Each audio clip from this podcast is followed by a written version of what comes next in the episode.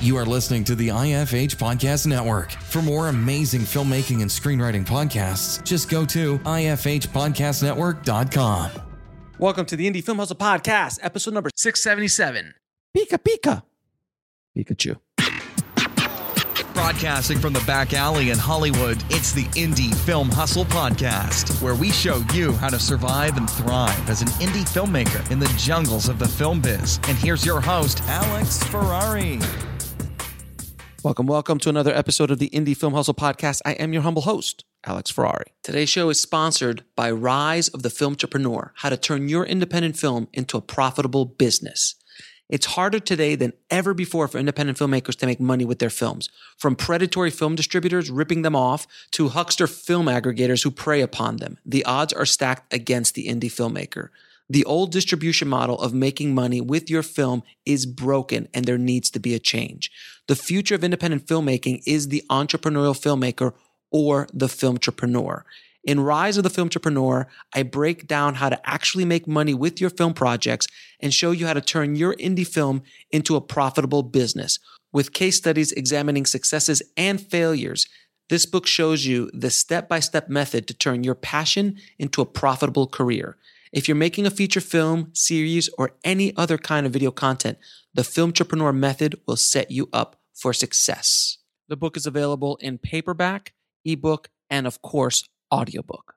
If you want to order it, just head over to www.filmbizbook.com. That's film, B I Z, book.com. Now, guys, today on the show, we have the writing team of Dan Hernandez and Benji Samit. And Dan and Benji are the creative masterminds behind Pokemon Detective Pikachu and the new Addams Family 2, among many other things that they've done. They've worked in television for years. They were on one of my favorite shows, uh, One Day at a Time, uh, 1600 Penn, and uh, many other shows. And we get into not only what it takes to make it in in writing for television and then writing in Hollywood in general, their story, their journey of getting through, breaking through, how it is to work together as a partnership, writing other people's characters, like with Pikachu and the Addams family, and what it's like uh, running a show, because now they've become showrunners of their own show, and much, much more. This is an extremely valuable episode for any screenwriters out there who want to know uh, and get inspired by a story and also learn a little bit about the craft and how these guys are able to do what they do. So, without any further ado, please enjoy my conversation with Dan Hernandez and Benji Samit. I'd like to welcome to the show Dan Hernandez and Benji Samit. How are you guys doing? We're great. Doing all right. Doing all right. Thank you so much for for coming on the show, guys. I I uh, I'm I'm so glad that we were just talking beforehand. Um, that uh, Dan, you're you're the other Cuban I know uh, in the business. Um, people are always shocked to hear like I'm Cuban, and they're like, "You're Cuban." It's always fascinating when I'm on set. I'll just start busting out some Spanish, and people are like, "What is going on?"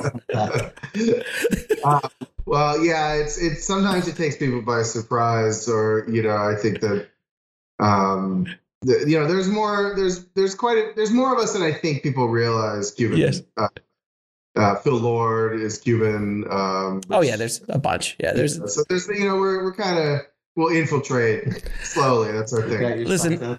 Yeah. No matter no matter where you are in the world, there's always we're, we're everywhere. Like I was in Germany, like a friend of mine was in Germany. It's like they just walked by. It's like, is that salsa music? And like there was a full blown salsa club right in the middle of Berlin or something like that. So we are we are everywhere. Inf- infiltrating. I like that word. Infiltrating the business little by little.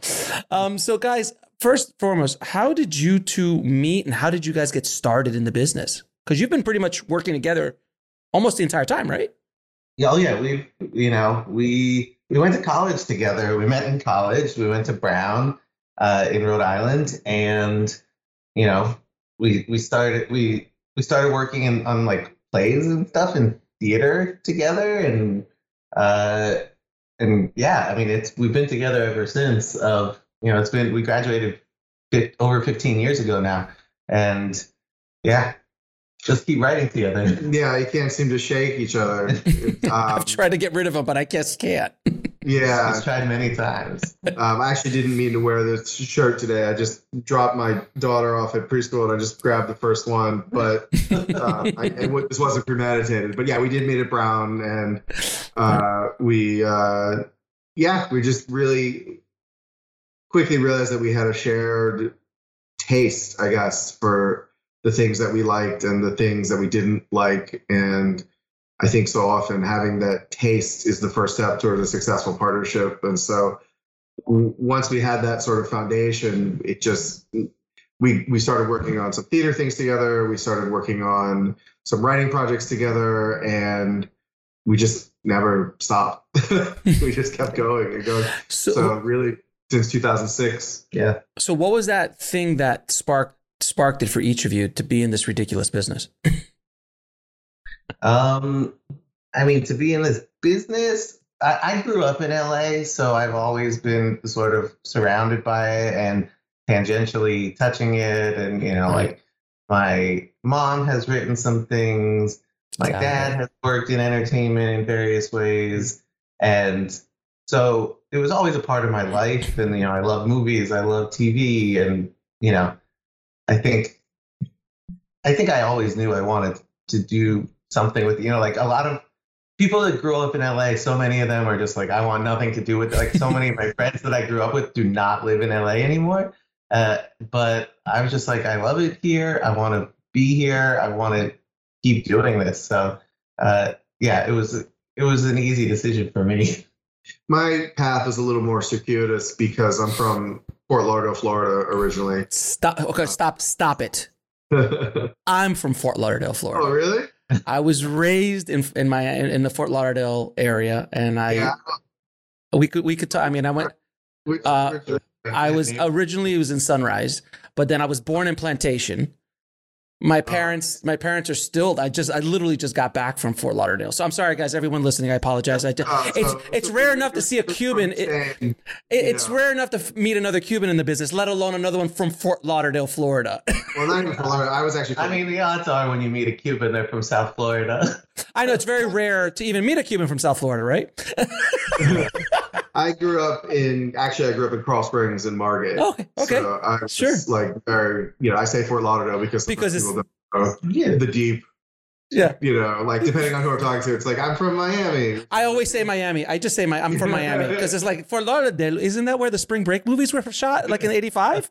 Probably you had a cruise that left there once. Yeah. Like, if you know Fort Lauderdale, you went on a cruise probably, but Right. the Venice of America. It's the Venice of they say. America. Wow, I've never heard that. If- That is true. That is their nickname. if you look on like the the you know like the city stat anyway. So Uh, Dan, Dan's just shaking his head. He's like, "Can we just move it along?" the, the Fort Lauderdale So coming coming from the Venice of America, I never could have imagined myself in the movie biz. I thought I would be on a I don't know like a glass bottom tour boat in the intercoastal or something. But um, I always loved writing and I always loved performing and acting. And so at Brown, I did a ton of um, theater. I, you know, a lot of performance, a lot of writing, and I always was interested in TV writing and movie writing, but it felt like something amorphous that Yeah. it didn't feel like an actual career. It felt like so, I, you know, sort of intellectually. I thought to myself, well, I guess that's something that people do, but how do you even begin to pursue that? Who are the people that pursue that? And then when I met Benji, I realized anybody could do it. Thanks, bud. That's but awesome. It, it- it- honestly, it was actually meeting Benji and becoming best friends with him that changed the trajectory of my life because for Benji, who was much more familiar with LA because it's my hometown. Like it's Sure. not the big scary place that it is for so many people. And, like, Right. I could sort of break down for Dan and be like, no, just come to LA. Like we'll go. We'll, we can crash at my mom's house, and uh, and we did. and we sure did. so meeting Benji, who had a more practical knowledge of like how do you even begin to pursue a profession of TV and movie writer, that really made me feel comfortable to give it a shot, and and that was the beginning of of that journey. Now, you guys were involved with a project that's very dear to my heart, which is One Day at a Time. We'll be right back after a word from our sponsor. And now back to the show. Which uh, it is, it was, it was sad to see it go. I was a huge fan of it. And uh, again, going back to the whole Cuban vibe that they were, that they made him Cuban and they put him in uh, oh god, where's that? Uh, Echo Park, uh, in Mhm. which is like it's like the Venice of of of uh, L.A. But I think the Venice, the Venice of LA. exactly. Echo Park. Is, Echo Echo Park's the Echo Park of LA. of Um, course. but it was it was such a it was such a fun show. Uh, How did you guys get involved with that show? Yeah, so I mean the the showrunner of that show, uh, co-showrunner, was uh, Mike Royce, who uh, great talented writer, big from you know for years and years and years, and and we our first job as staff writers was on another show that he ran, sixteen hundred Penn, and Mhm. so we hit it off with him. We had a great time working with him. It was really that was an amazing show to work on. All the writer, like it was just such a great writers' room for a first show. And then you know, fast forward a few years later, Mike got paired up with with Gloria Calderon Kellett, who we didn't know, but they were working on this yeah Cuban American show together. And Mike, was- when they started staffing the show, Mike was like, "I know a great Cuban." Uh, that we can staff on the show, and and his and, friend. and a guy who's and his friend. um, yes, Benji's, Benji's an honorary Cuban. Yes. Um, but yeah, I, I think that because we'd had a good experience with Mike on 600 Penn, he he asked us if we would be interested in in coming in on one day at a time. I was particularly interested because it felt right that uh, on some level for me that I should be on the ground floor of a big Cuban show, maybe the only Cuban show that you know I, I had seen in a while. Um, and I was really, you know, Gloria and I ended up being the only Cubans on the staff. There were other Latino people, but we were the, the Cubans on the staff for the first two seasons. And then in the third season, Janine Brito joined us, who's amazing. Uh, half Cuban, half Icelandic. Just How is- just got how an that- How does that happen? Pretty good. Yeah, pretty good.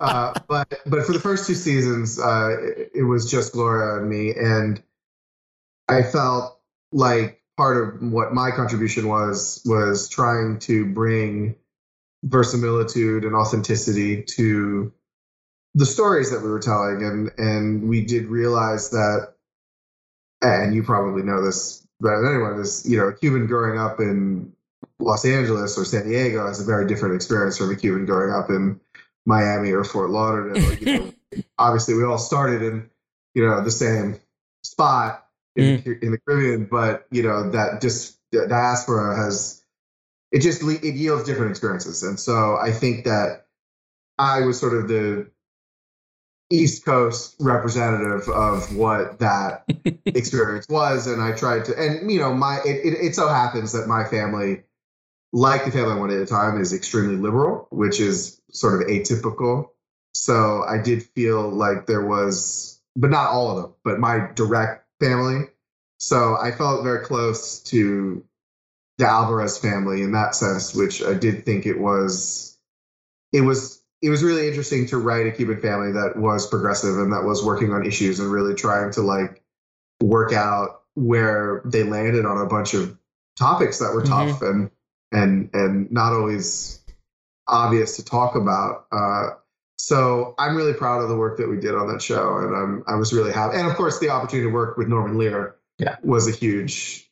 Uh, I mean, I like, what what a gift that was. So I mean, so there was something. I, mean, I- I I saw every episode, and I remember watching it. I'm like, my God, this is very much like a throwback to the 80s and 90s when they would do the the deep episode, the the episode that tackles something deep. Like you wouldn't see that with a lot of the current day, uh, even things in the last decade. You wouldn't see those kind of like tackling like racism and tackling like really tough things that shouldn't really be in a in a 30 minute comedy but you guys did. How was it like doing like how was it like trying to was that like in the beginning? Like you guys like no no we're gonna do this old school. We're gonna we're gonna tackle things that aren't being tackled.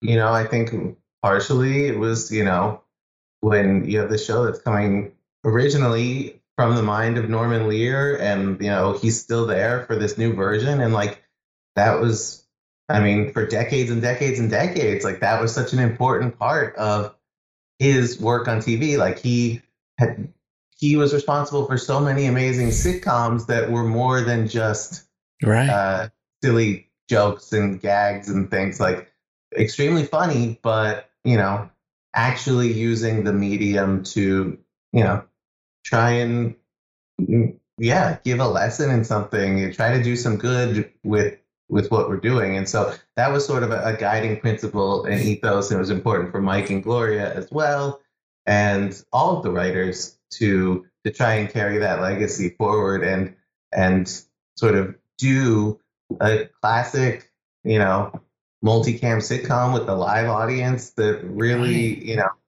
it's it was like putting on a play every week, honestly. Uh, and yeah, it was just a great experience. Yeah, using the template that Norman had established over the course of his illustrious career, Mhm. and really trying to not shy away from that and not being worried that it would come off as old fashioned or something. Um, That was that was important to all of us to try to to capture and to and to try to live up to what is the modern interpretation of that and and because it was this Cuban family, to say, well, there's a bunch of stories within this mode of, tor- of storytelling that we haven't seen before. Yeah. Because it's it's just different culture. It's it's culturally specific now in, in a way that we just haven't seen a lot of these stories told uh, through that Norman Lear lens. And that was that was what we really tried to do, and and I feel we were pretty successful most of the time. What was the? I mean, you're working with obviously a living legend. What was it? What was the biggest lesson you took away from working with Norman? Hmm. It's a great question. Norman was a, I mean, Norman is a big believer in if you get the right person for the the role, that there's a lot of trust that needs to happen between the writers and the actors, and and that's why he's pretty rigorous about his his audition process, and he's pretty rigorous about if he doesn't think that the actor has the spark of what he really is looking for, even if it's a good performer or a famous performer, he doesn't he's not interested in that. He can't he doesn't he doesn't engage with that. He really is thinking about what is the part? What am I trying to accomplish? What is that spark that I see in this performer? Well, it's yeah, it's it's finding the actor that can that can transform that what's on the page to the next level where like, you know, you could have the best script ever, but if the actor doesn't click with like it's it's just not Doesn't matter. And and, Doesn't then, matter. and that may sound facile on some level, like you should get a good actor for your part. I, I guess what I'm trying to say is it's beyond talent. it- it's it's that it's beyond talent. Yeah. It's it's like an almost indescribable the spe- like a, a spiritual connection to the that, part. that yeah. he really. And I think that that's why in the in his you know in the four I was going to say the old days, but it sounds you know too ancient. But in his in the past, Norman often went to Broadway to look for performers who could carry a dramatic load as well as a comedic load. And Justina Machado was a Broadway performer. She's an ama- I mean, she's an amazing actress. I mean, Rita She is. Moreno, of course, is Yes. Rita Moreno, a living legend, EGOT, you know, all of that. So, and then you have someone like Stephen Tobolowsky, who is just just such a professional and such a craftsman and such a technician and so thoughtful in the way he does everything. And the whole cast, and you know, the, the, I mean, Isabella, Marcel, like you know, Isabella's now gone on to start her own show, so there clearly was something there. And of course, Todd Grinnell stepping into the role of Schneider, you know, that was that was there's a Huge role. there. And so, Mm. in order to kind of get the alchemy right, Norman really put an emphasis on chemistry and that sort of it factor that that you know over the course of decades he can recognize I think in a way that other people you you know we're, we'd all be so lucky to work long enough to be able to discern that in someone based on an audition because sometimes these audition tapes the best, you know, not every, not all the best actors shine on a on a video. Right. We'll be right back after a word from our sponsor. And now back to the show. You know, and so sometimes it's going beyond the audition tape itself or the performance on the audition and seeing some quality or some move or some physicality that feels right. And Norman is amazing at identifying those things. It's it's really something we we really try to take away from working with him. Yeah. And Nor- and, and Norman's still at it, man. I mean, he, he just Yeah. he, has got projects left and right still. He's still getting things developed. He's still getting things produced. How how old is he? Now? He's almost 100. I mean, he's 98 or 99. He's a genius. late, late 90s. but he's an actual genius. I mean, that that's Right. the thing that that you meet a lot of smart people in your life, and you meet many talented people, but the amount of actual genius level people that you encounter is, is pretty small, I would say, in this life. And so when you do encounter it, Mhm. it's like, oh, right, this is a special person. This is a person that is exceptional. There's Right. no one that knows more about TV comedy that probably will ever live. I would go. So I would venture to say, like yeah, no, I mean, he's been through it all. You know, from the beginning. Yeah, we were talking to him, and you know, he was talking about how like he, when he went to to college, like he was like studying radio, and they heard rumors of this thing called TV that was going to come out, and then like, so then he started doing that, and he's still doing that, uh, and yeah, like it's just it- it- talking to him is unlike anyone else we've ever Yeah, it's not. Interactive with there's no comparable person because he's he's seen it all. he's- Truly, he was there. He's been. there. He's the oracle. He's the oracle. He's the He oracle. is the oracle, but he also knew every single person that you know. You can say, "Hey, Norman, uh, tell us about. You ever meet Orson Welles?" And he's like, "Yeah, as a matter of fact, I did meet Orson Welles." And here's my, you know, like that. Here's that my level- Orson Welles story. Yeah. yeah. I mean, and you could say that, and he's still so anyway. sharp and remembers all of these things and like yeah he goes to work every day and he, he just he lives for this stuff and like that's It's- it's it's really I just started watching. Yeah, I just started watching the the Rita Moreno documentary on Netflix the other day, and and she was just talking about um, uh, oh my god, uh, the the oh god, I can't, Marlon Brando. Thank you, Marlon Brando, and like she's like, oh yeah, this and that and this, and you're just sitting there like, what? Oh, yeah. that was us, us you know How many- behind the scenes and one day at a time is just her regaling us with stories of, of all that And, and Rita is also a genius. I mean, that- Right. that's that's. I mean, we we've encountered a few performers in our time that I, I think are the the transcendent talent is so remarkable that that it's actually kind of breathtaking to see it expressed. And Rita is one of them. We were fortunate enough to work with Robin Williams uh, briefly. Oh wow, Um, yeah. and that even in the you know week or however many days it was that we worked with Robin, it was like, oh, Mhm. that's why Robin Williams is Robin Williams because what he's capable of doing is so beyond anything that we've ever seen. Even even on a show that wasn't ultimately a hit, but that didn't change the the watching his craftsmanship, watching the way he approached a scene, watching the way he even approached a take in between take. You know, yeah so what Benji and I have tried to do throughout our career is is try to take those lessons from these really really talented people, genius level people, and and take you know fifteen percent of that as a lesson for ourselves and try to get that going forward and in our own work as best we can. Now, I wanted to go back real quick. What was the what was that breakthrough? What was that thing? Because I'm I'm assuming you guys didn't just say, "Hey, we're going to start writing," and then the, the money just started. Boatloads of money started coming in, and opportunities started flying in. That's the way it works in Hollywood. You say you're a writer, and then opportunities just show up. Right? That's the way it works. Mm-hmm. yeah no no not at all Uh, we uh yeah no it was just a whole lot of of hustle. Uh you know we we were out here in la and we were sort of focusing on at first just like writing features and you know we got you know a small agent to finally read one of our things and he sent it to a few places and we you know pretty soon after graduate, like in the first couple years, like we we optioned a feature and we're like, oh, this is the thing. If suddenly it's gonna get made, but uh, no, that all fell apart. and, you know, and then like there was another like we got hired to to write like a the straight to DVD movie that never got made. Which is for the best. and you know Truly for the best. but like this was when we're you know 25 and any any gig sounds like a great gig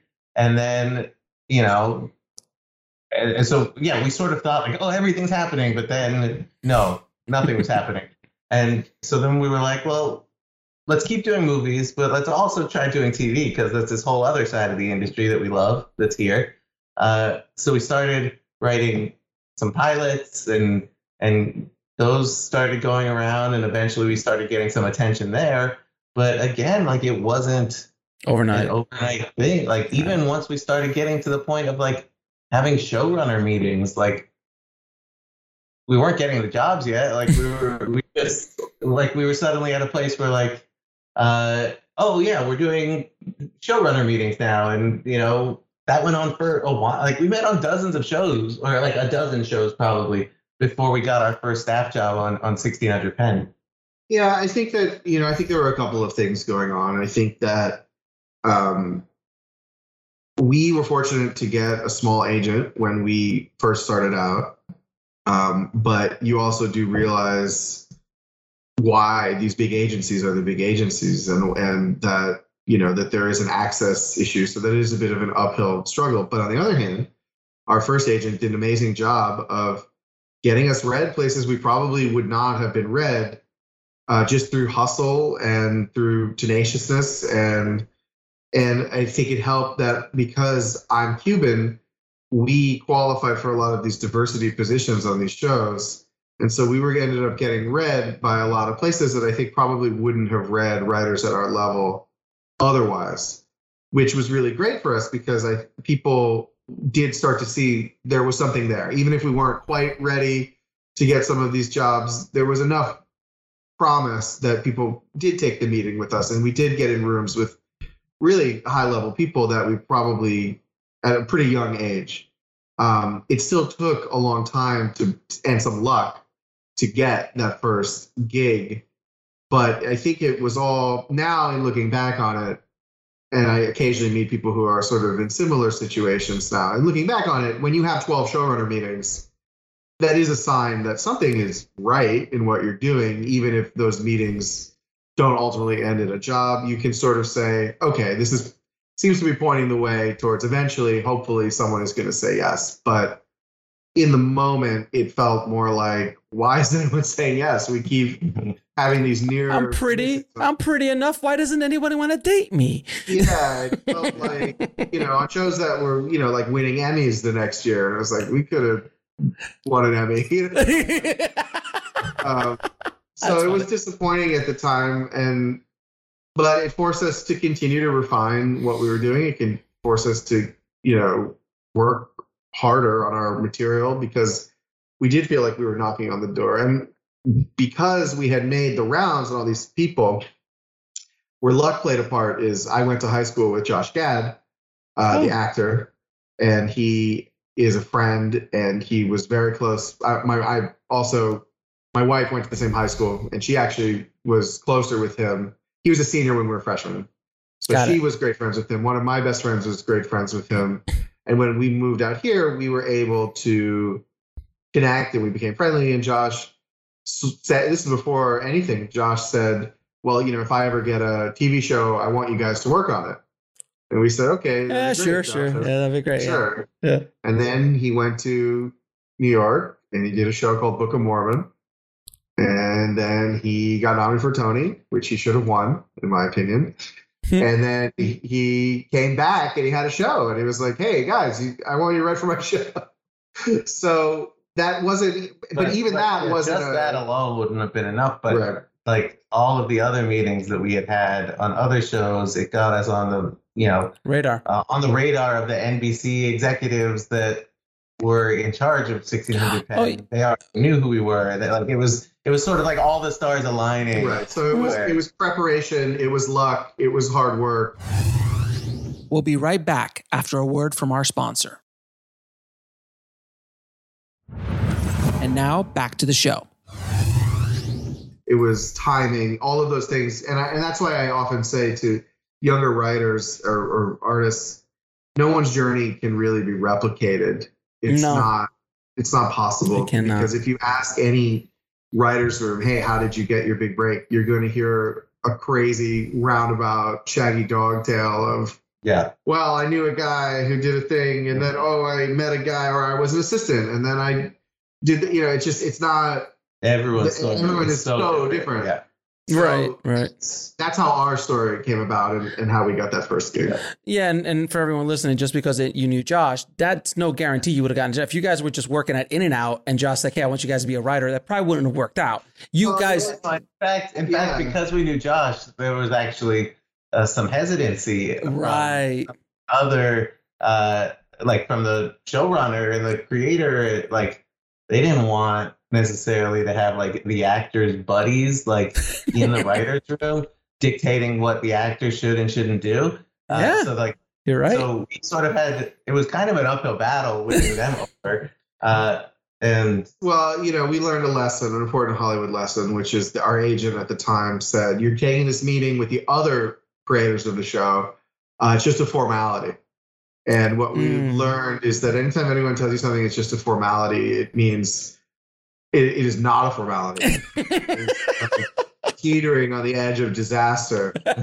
so I'm very, uh, I have a spidey sense for that phrase now. Anytime someone tells me it's a formality or it's a layup, I'm like, oh, okay, that means. but I also think you know like some of the some of the failed showrunner meetings from when we were younger uh, gave us the tools to know how to then handle that meeting, That's right. that formality meeting, where like uh, some of the the questions thrown at us, we actually were prepared for in a way that we weren't when we were 25. Uh, and so it's sort of like, yeah, looking back at it, it's like every moment of our journey, like Helped. there was a reason that happened, and it it it's yeah, it's it's well, sometimes it is making a decision to to learn something, you know. So we would occasionally be in uh, at the beginning of these showrunner meetings where they would ask you a question like, "What would you change about the show?" or "What's the worst part of the show?" And I think the natural inclination, especially when you're young, is to equivocate and be like, "No, it's fine," you know. No, it's not. No, well, nothing's since you you feel like you as like a, a baby writer, like what, how, how are you going to tell a showrunner how to like fix their their show or you know what the issues are? But like they they don't want to hire a baby writer that just tells them that they're right. They want to hire someone who is going to give ideas to make the show better. Yeah. Right. And so after that happened uh, a few times, we together made a decision that it was like if anyone ever asked us a question like what is the worst part of the show or what would you change about the show, we're going to be eh, completely honest the next time that this comes up. And it so happens that that question was one of the sort of major questions in the 1600 Penn interview, and we just were honest, and, and ultimately it proved to be the thing that got us the job. So That's sometimes awesome. it is sort of discerning okay what is there a lesson to be taken here? What did we do wrong? Um you know but when greg daniels and mike Schur ask you like hey what's the worst part of parks and rec? And you're like it, it, when you're 25 it's hard to be like well let me tell you greg daniels and mike Schur here's what's you know, that's we just weren't there emotionally. And i think that if if you know going Right. through that experience really prepared us for the future and and, Yeah. and helped set the set the Now, one thing I'm always fascinated about is because I've never been in a writer's room because I've never done television in that way. Um, how do you break an episode? Like, what is the process in the writer's room to breaking an episode? I mean, it, it varies uh, between show to show, showrunner to showrunner, but I would say the the sort of most common way that it's done is you know we have big discussions. Those first few weeks of a writer's room is really just talking, like uh, get, getting to know each other and our personal stories. Uh, you know, personal stories that may relate to what the show is about, getting to know, just talking about who our characters are, this or that. And slowly through those discussions, episode ideas start to come up. We're like, oh yeah, it'd be funny if there was an episode where this happens, or you know, like one day at a time. the first episode we wrote is the one where uh, where she was on hold for the entire episode. We were- yeah, I remember that. we were talking about the VA, and it's like, oh, on hold, and it's like. It was just a moment of like, oh, it'd be funny to do an episode where she's on hold the other the whole time, and everyone's like, yeah, yeah, that sounds funny. Put it on the board, and so you sort of have like a list of ideas of episodes, and it's up to the showrunner then to be like, all right, all right, now let's actually talk about that episode. And then it becomes more of a discussion of like, okay, well, what's going to happen in that episode? Start to arc it out in loose terms. And, you know, just with the group, slowly filling it out to the point where it's like, you sort of have an idea, of pretty much scene by scene, uh, what the episode is, what the act breaks are. And at that point, the the writer who's been assigned to do that episode actually goes off to start writing an outline. Um, but much of the, you know, yeah, the breaking of the story just happens in a sort of natural way with the whole group. Yeah, and and I think sometimes you may think that you've got a great idea for an episode, and then over the course of conversation, you find it evolves into something slightly tangential, or or just an element of your initial idea sur- survives or becomes the the springboard toward what the episode is really about. And so you have to have a little bit of openness to changing things and not being prescriptive about Yeah, you can't be too attached to anything when you're going into these discussions. Like it really is just like let the discussion take us where it has to go, and it and a good showrunner can sort of uh, you know find that line of of you know too freewheeling a discussion versus like keeping some sort of shape of like where we're going, not Right. losing sight of the episode and sort of a whole freewheeling thing. Um, and now that we're showrunners, you know, you also have to be judicious in saying this is really funny, but it doesn't sell out our characters, right? This is a really cool idea, but where do you go from there? Right. Are, are there enough actual story turn beats for it to sustain an entire episode, or is this really just like A gag. So? Yeah, Right. is this a gag? Or- scene? Ca- Does it link up thematically with the other stories that you're telling? Because normally in an episode, you're, you're you know you usually have an A story and a B story. Sometimes or or, More. or if it's like you know this idea is good, it's not a whole episode. Oh, what about that other episode idea that was on the board? Maybe we can combine them together into one episode together. So like it's yeah, you sort of just have to stay aware of like everything that's been said in the room and you know be willing to to steer it in certain direction if, if things aren't and it can be quite technical uh, really. I mean I, I think that that maybe is something that people don't it's hard to understand how technical it can be unless you're actually sitting in a room and seeing how how the episodes are put together because there are certain things that you need you know the inciting incident the the act breaks right. really strong and all of the you know that there is a formula and you can mess with the formula but basically the formula is the is the formula and understanding uh, sort of what is the the bedrock of an episode of television that allows you to go off in different directions or to or to do something different or to subvert that expectation in a way that's that's unexpected but the core of it really isn't that different than what Norman was doing or what Right. they were doing in you know Abbott and Yeah. Costello or something. Like it Yeah. really is.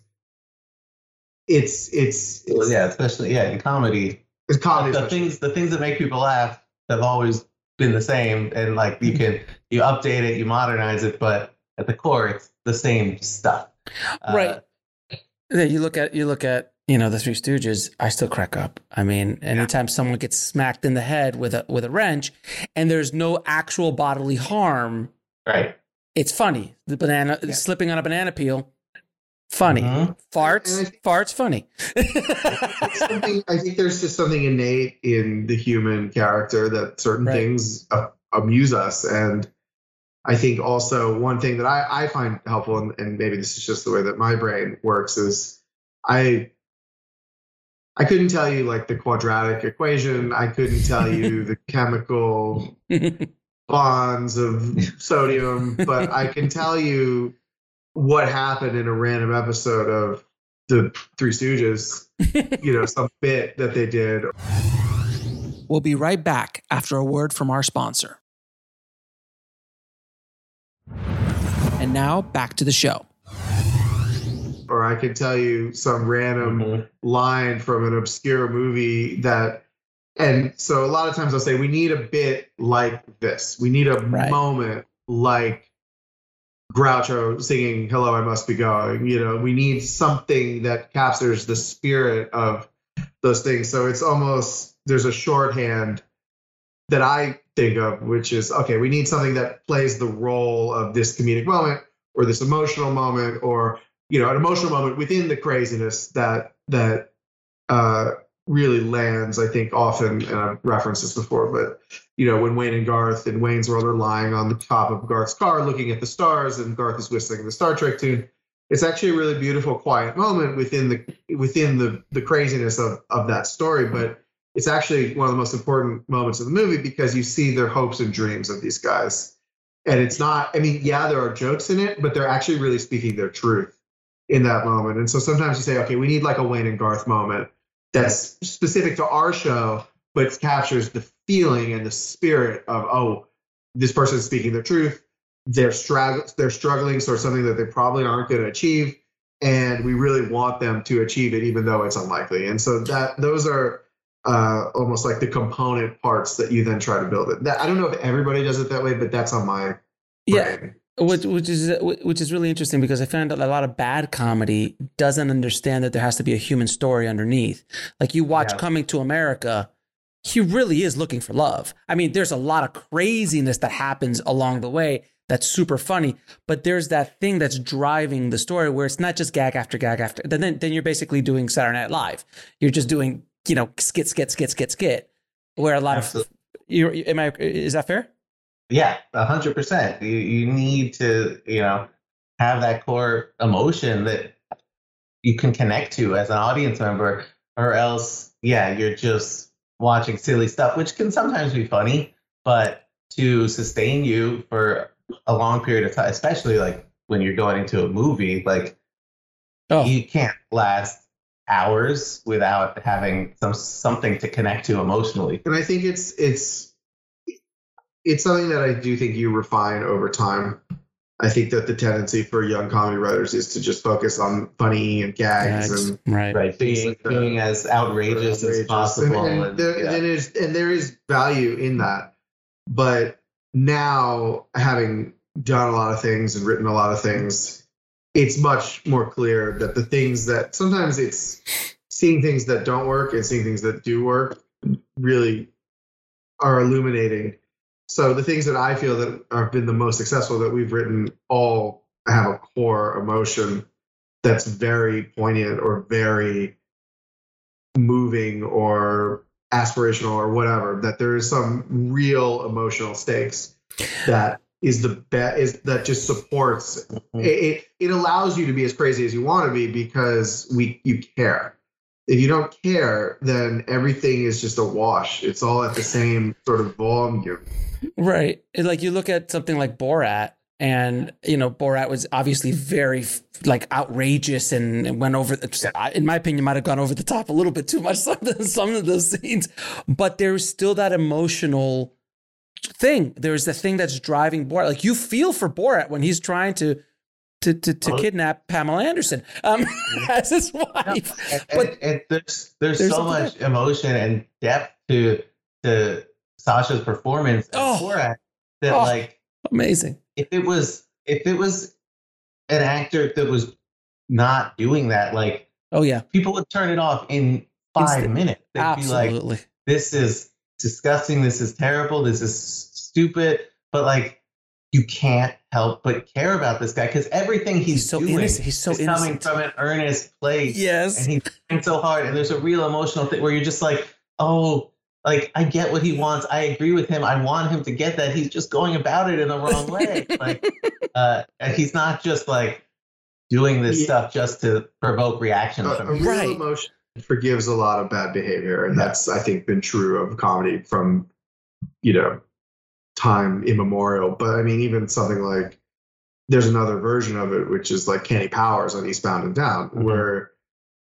he's doing really bad things, he's saying really bad things, but because Danny McBride as a performer, he's so he's just like an open wound. Mhm. He's just so it's so obvious that he's emotionally fragile and and broken that you see the the the genesis of all of the pain and all of the behaviors that are that are generating out of this person that is doing all this bad stuff. But you on some level you're like oh but he's he's not a bad person really.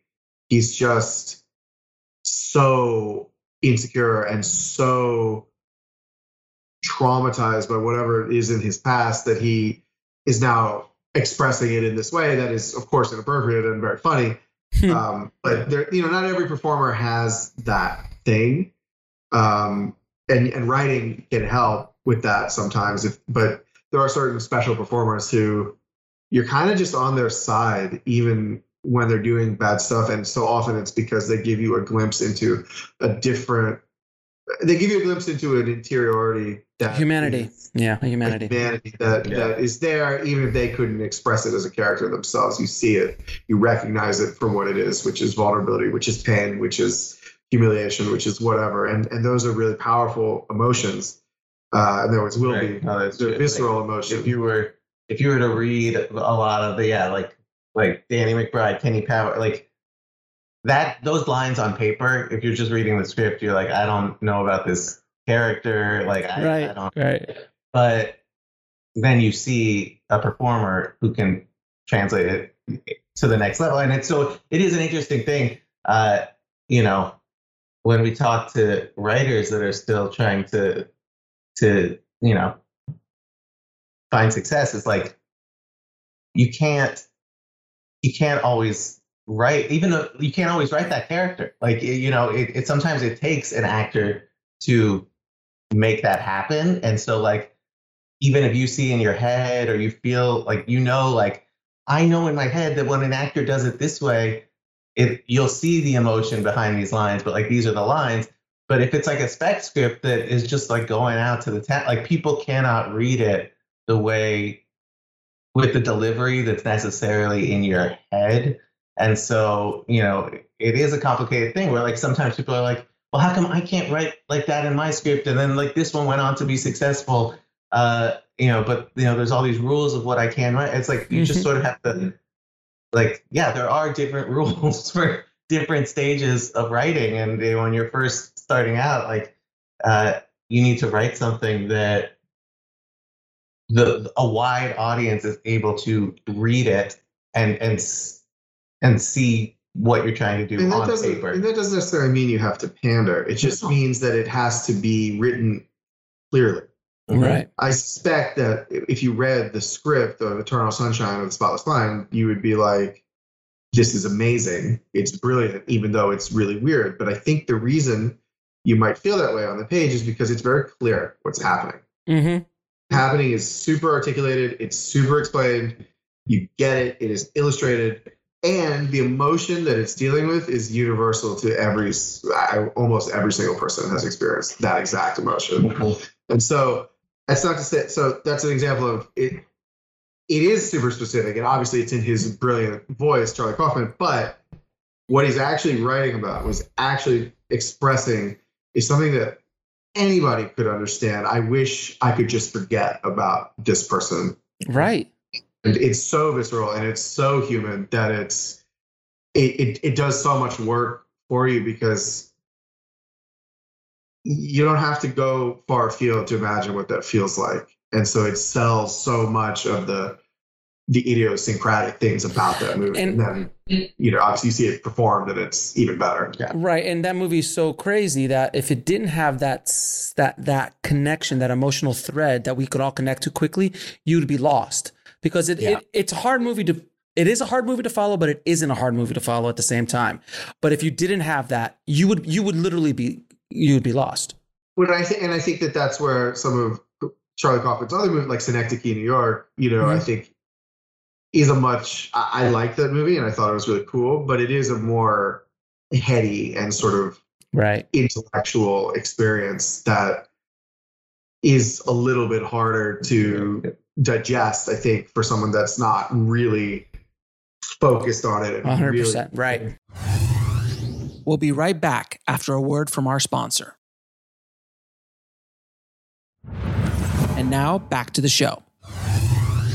a decision to to digest it because you're kind of going with this writer. Whereas even something like adaptation, it, it's very complex. oh yeah but But again, the, the heavy emotionality of that movie is actually Oh, pretty love accessible, love that movie. and it's really well articulated. And so, so that's what I think Benji means, which is like, if you are going to write something really weird, you you have to let people in.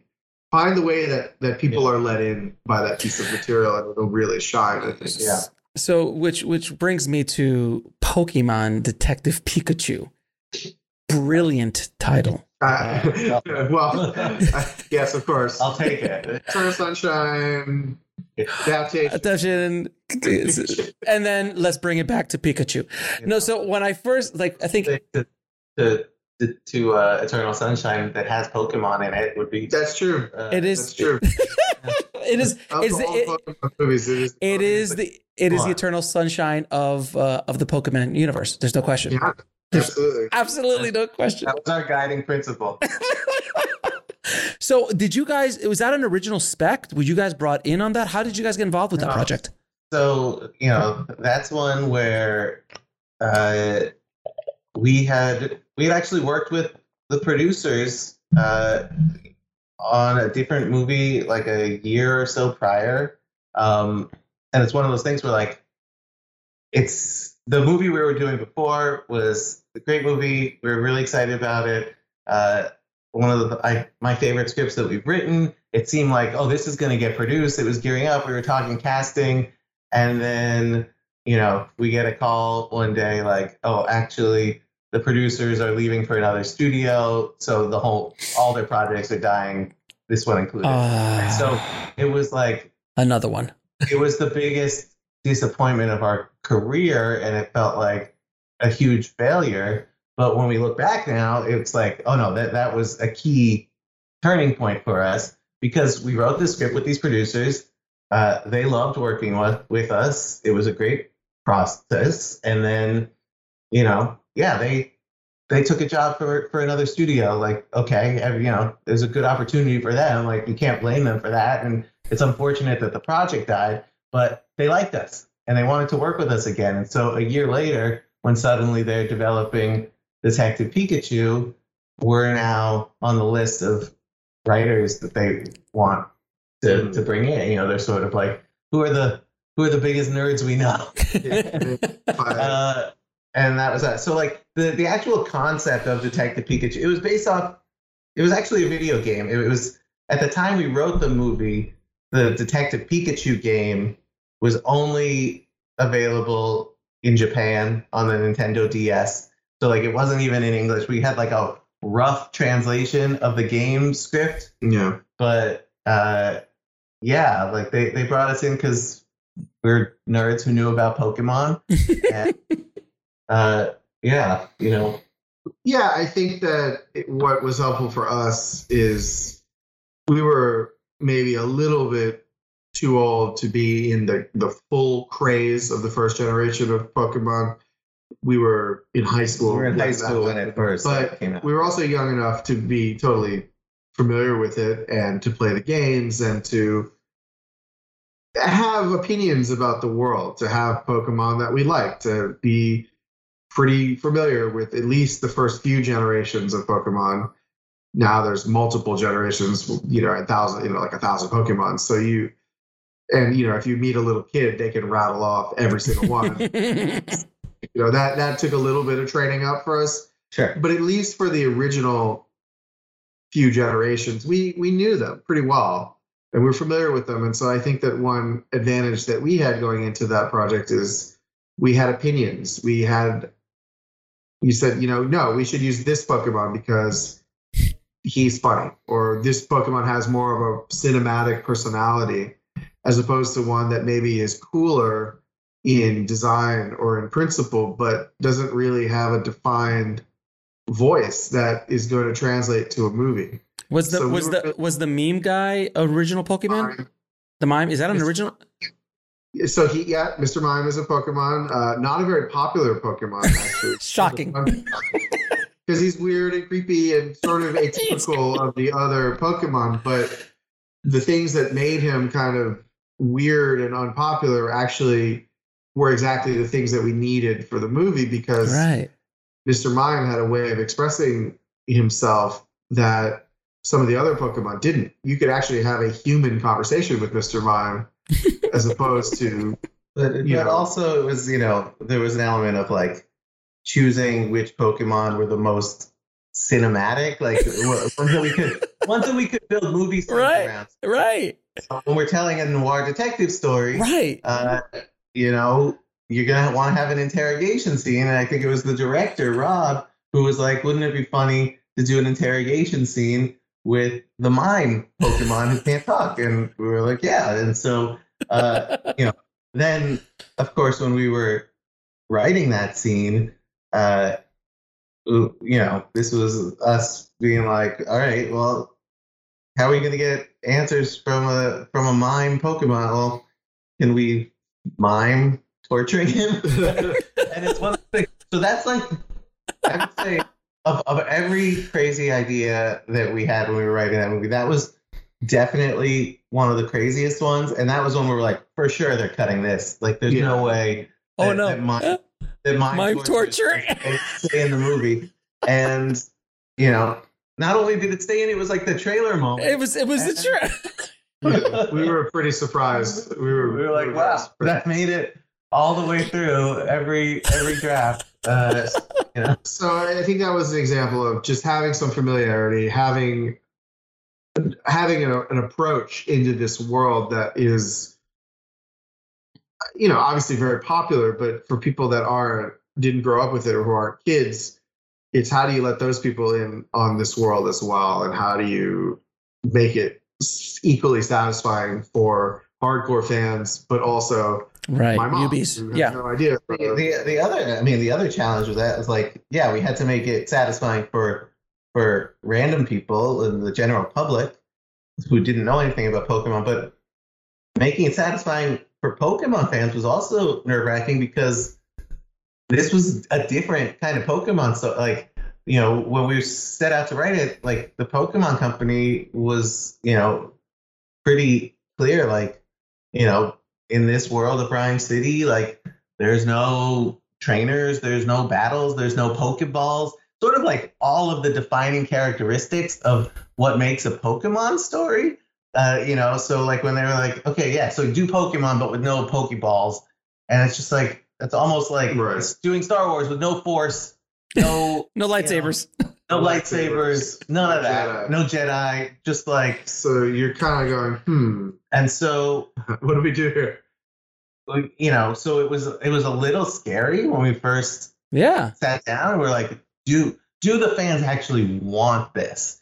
Uh, you know, would they like so many of them probably just want to see the classic Pokemon story of Ash like told in a movie. Like, Right. what is different kind of movie that we can tell? But it actually, you know, as we were writing it, it became kind of freeing that we didn't have to, you know, rely on decades worth of backstory and you know worry about like, well, if we Oh. convey this character this way, it'll make people angry. You know, like the the normal problems of adaptation didn't really Apply.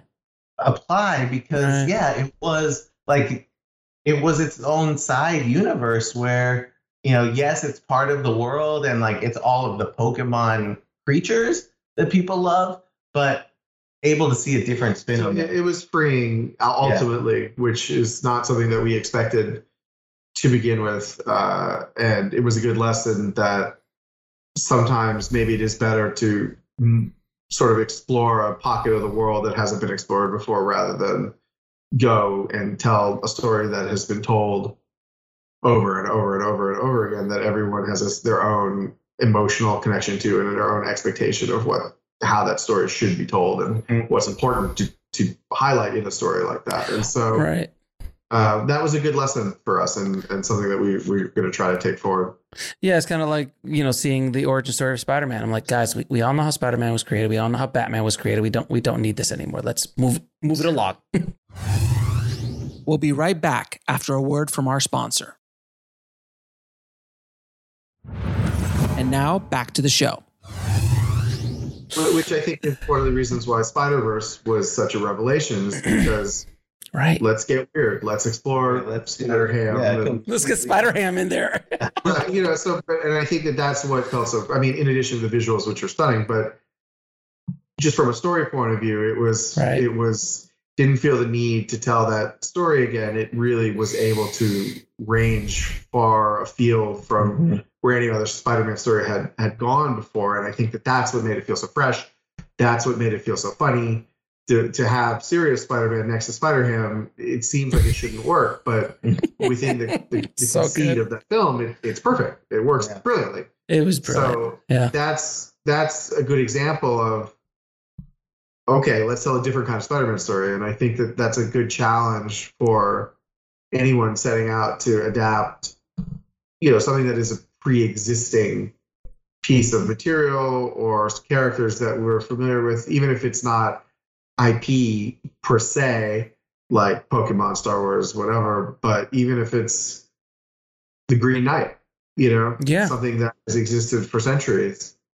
Uh, how do you tell that story in a way that is modern, that is fresh, and those are those are the stories that you know that there's something about the story that works to begin with because it's still with us after hundreds of years in all in some of these cases robin hood Mhm. so now it's okay what do we what do we do with this thing how do we explore something that hasn't been explored before and, and those are exciting moments as a screenwriter i think Now, did you did you work with Ryan Reynolds? Was he involved at all in the writing process at all? Because I know he was in, D- in Deadpool a whole bunch.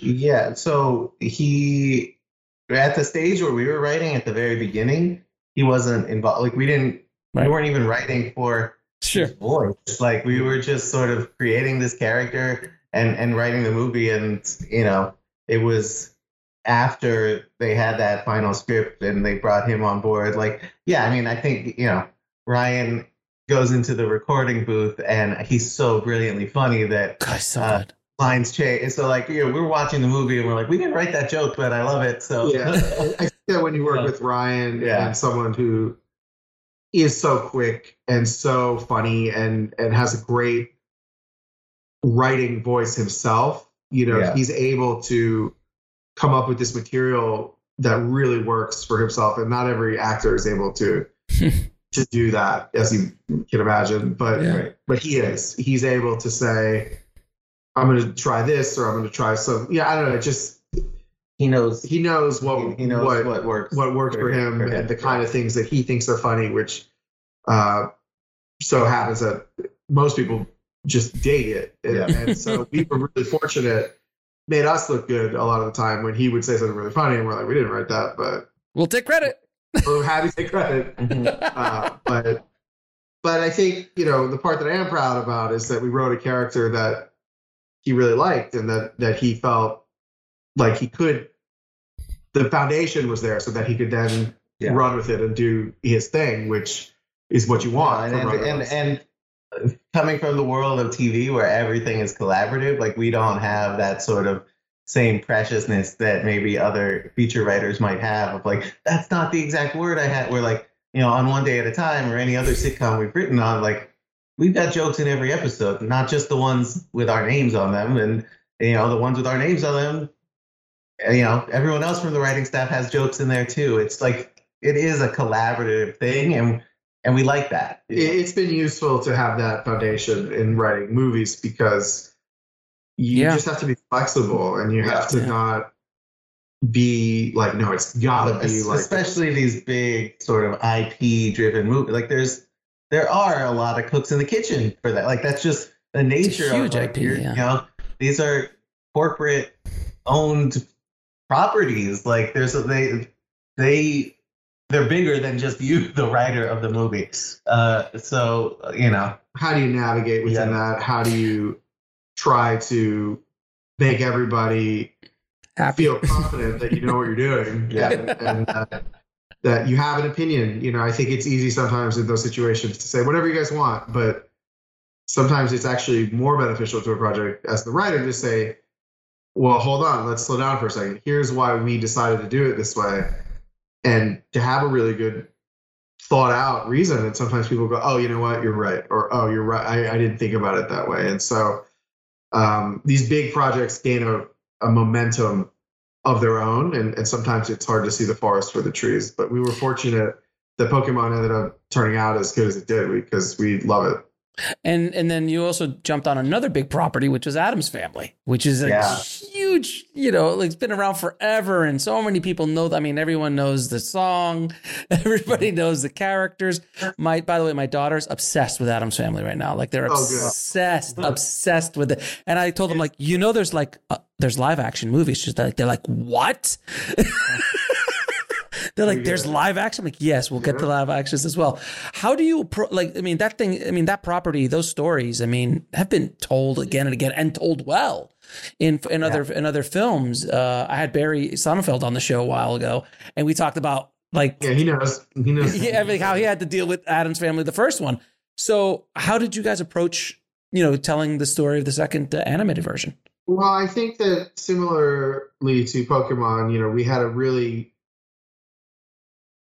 it, we had a real sense of these characters. Sure. I think that in the case Yeah, of the Addams a deep family, love for those and a deep characters. affection and love for those characters, and I think because of those live action movies, and then going back and watching the old shows and the old reading the old strips, even. But I think that when you have characters like the Addams family, unlike a Pikachu, whose personality can only be so defined, Right. the Addams family, each of them is extremely defined and have been for decades. Mhm. Yeah, no, it, it made the writing like it's rare to Absolutely. So structured. starting, starting a script where Right. you instantly on day one know exactly the voice of every one of your characters and like what Yeah. kind of jokes they would say or like what's a good Gomez joke, what's a good Morticia joke. We didn't have to create any of that. Like that is set in stone. We know people, you know, people know and love these characters. We just have to do justice to those voices. Right. Right. So I think that you know the, the Addams Family two and the and the animated series is a little bit different than the live action because they I think they are aimed more at kids. Uh, so it's then saying, okay, well, what's a story that honors the Addams Family tradition and isn't pandering and isn't dumbing down, but also is something that is emotionally accessible to to younger people that they can really hook into and, and understand.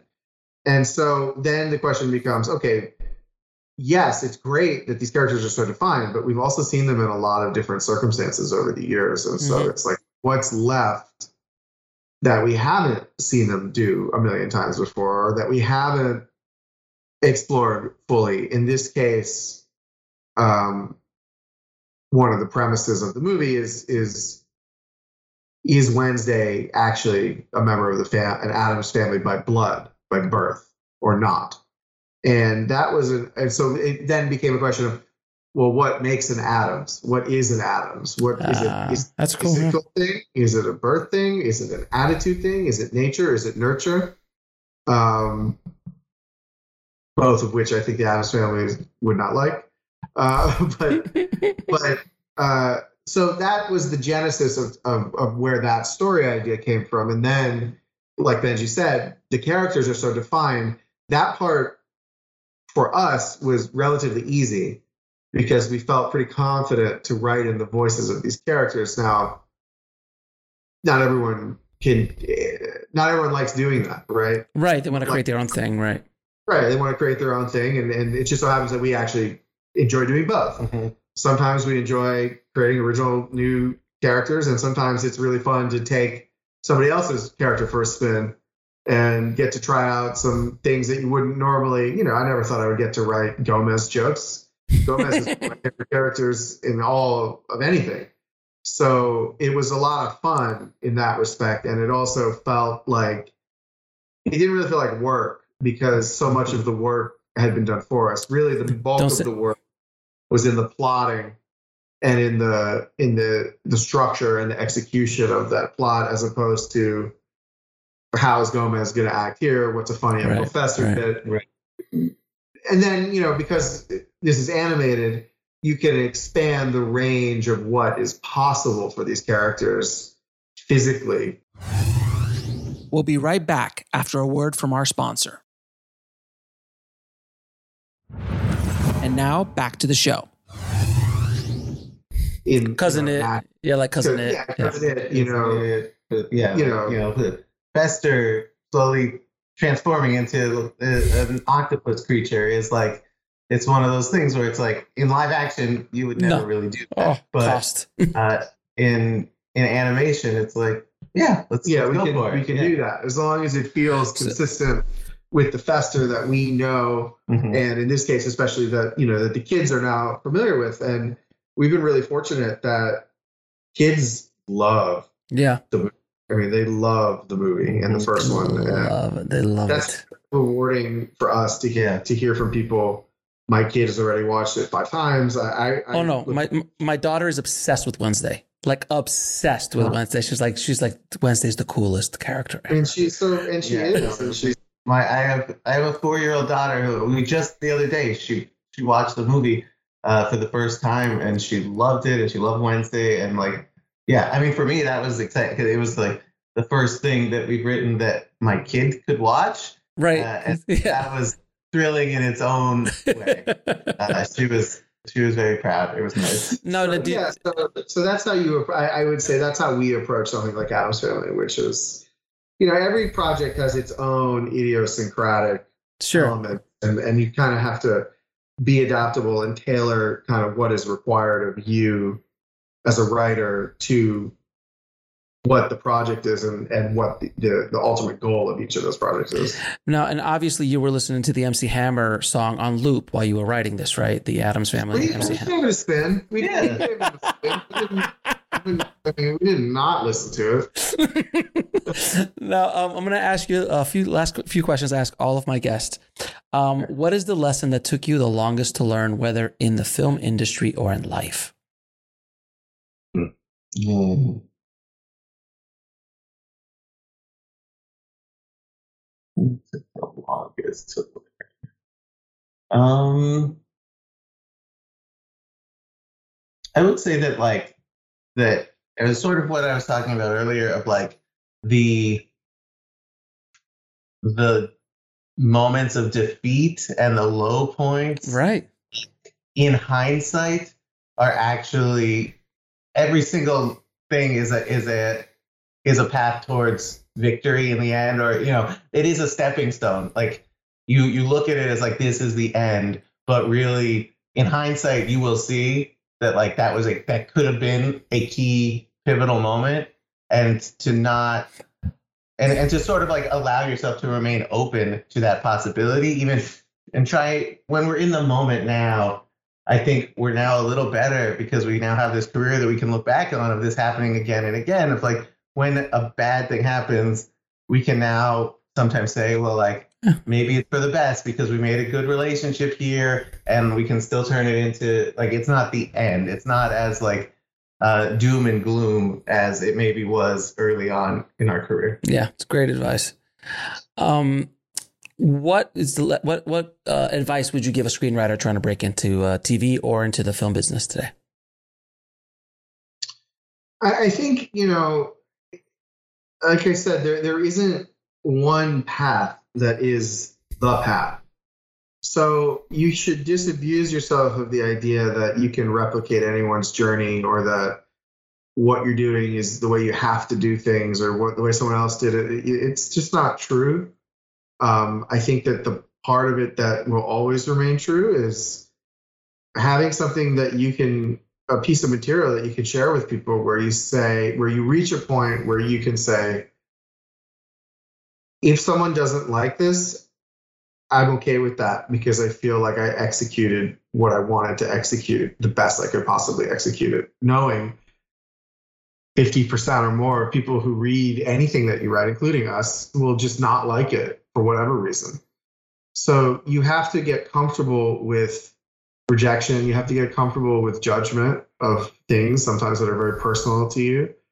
But my opinion is that if you write material that really is unique to your point of view, whether that is a personal, ethnic point of view, cultural, societal, class, whatever, some amazing experience that you had, some point of view or philosophy that you have that is unique, like Larry David, you know, certainly mm-hmm. has a view. so when you when you can do something when when what you have written really is a calling card into the shorthand of your being and your personality and the way that you look at things. That's the material that that inevitably is noticed and is passed around and is well received. And so don't chase trends. Don't chase things that you think that you ought to do. I right mean, look at right. Fleabag, right? Like she, that was a play and, that she wrote, but it would be hard to say, okay, I'm going to write a Fleabag now. You know, that's not. I don't think it really works like that. I think yeah. that probably she had something inside of her that she needed to express, and and through you know because she's brilliant, you know, like that it you know it, it wound its way until suddenly she is Phoebe Waller-Bridge, you know, right? and Fleabag is Fleabag. But mm. everyone, I think, has that thing inside of them that is extremely personal, extremely unique. That doesn't mean it mean it needs to be super serious or heavy. It just has to be from you and you alone. And once you have that piece of material, then you can, and it takes time, right? You may not hit on that piece of material the first time out or the fifth time out or the tenth time out. But if you make a little progress each time, now you're able to share that material with others and the feedback that you're going to get is going to start to get better and better and better and as the feedback gets better and better and better the range of people who will read it and the opportunities that are going to come your way are going to be are going to just expand. And so I, I would focus on that first and foremost and then start to strategize about the nitty gritty of okay who how do i network? How do i get an agent? Right, how do right. that that's all good and important but it doesn't really mean that much and it's not as high yield unless you have that that entry ticket mm-hmm. that is your script that is your voice. Yeah your voice. Yeah, you know i think again it's like write a brilliant script. It's like yes but, but, but I, I, think it's actually a little more nuanced than that. I wouldn't say the script that benji and i wrote that got noticed by some of these people was a brilliant script. Certainly not by our current standards but what it was was a true script to who we were in the time that we wrote it. And I think that that came through in such a way that they were like, okay, maybe the script itself isn't perfect. We were not trying to emulate anything else. We were just writing ourselves on the page. And I think that's what excited people and and sort of so there's a difference between like a perfect script and a script that is getting across a point of view and a person especially in television. It's like if I read something that's not perfect but is really interesting, or I think that the brain behind it mm-hmm. is really interesting, nine times out of ten I'll say let's let's talk to this person. Let's see what what they're about because especially when I'm running a show, I don't need everyone to be the best at writing the show that I'm in charge of. Right? They don't they don't need to. They, they, they, I don't need their own personal material to be so perfectly brilliant that that you know, there's no criticism. But what I do need is to say, I think this person thinks in the right way. They have the right prerequisite amount of, you know, technical writing ability. And if they're a cool person and I like how they, you know, they are, like if we vibe, I can teach them how to write how I want them to write. Sure, sure, sure. And so I think that that's that that yeah, that would be my advice. And last question, uh, kind of like rapid fire: three screenplays that every screenwriter should read, or three pilot, or three pilots that every screenwriter should read. It's a good question. Um,